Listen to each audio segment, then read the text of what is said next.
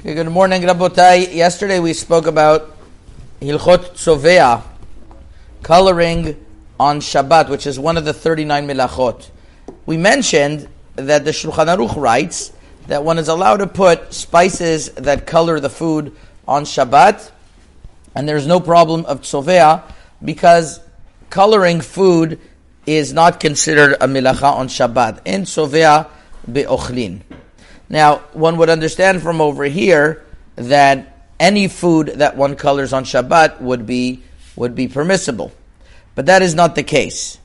That is not the case, as it's written in um, in the in the words of Rabbi Baruch Toledano and Siman Resh Tzadichet Ot Bet. He brings from the Kaf HaChaim that if somebody colors water for the purpose of uh, a coloring that they want to put it afterwards in a glass bowl to make it look nice, then that is for sure obvious that one is liable mishum tzovea in that case because since he is coloring for a specific purpose, it would be uh, it would be for, forbidden.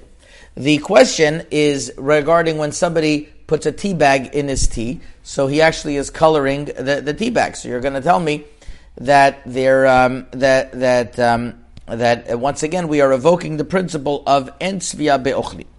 So in this regard, in this regard, there were those who were machmir.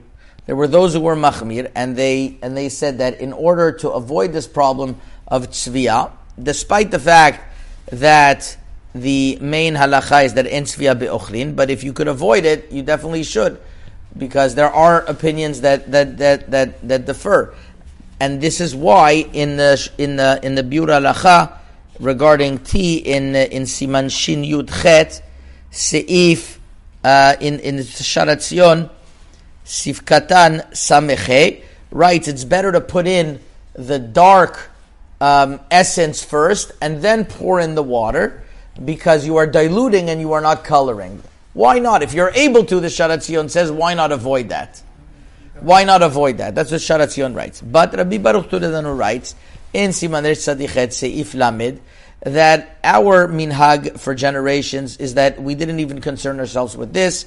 We would be make anu noagim yemot rishonim lishtot te velo chashishu letzviya hanitzvaim mamayim de'eno sinatekim netan be'alma. Because Rabbi Baruch gives the reason, and the overlying reason is that when somebody is putting the tea bag in the tea in order to give in order to give taste, his kavana is not in order to color, so that already tells you that lichatechila is going to be allowed.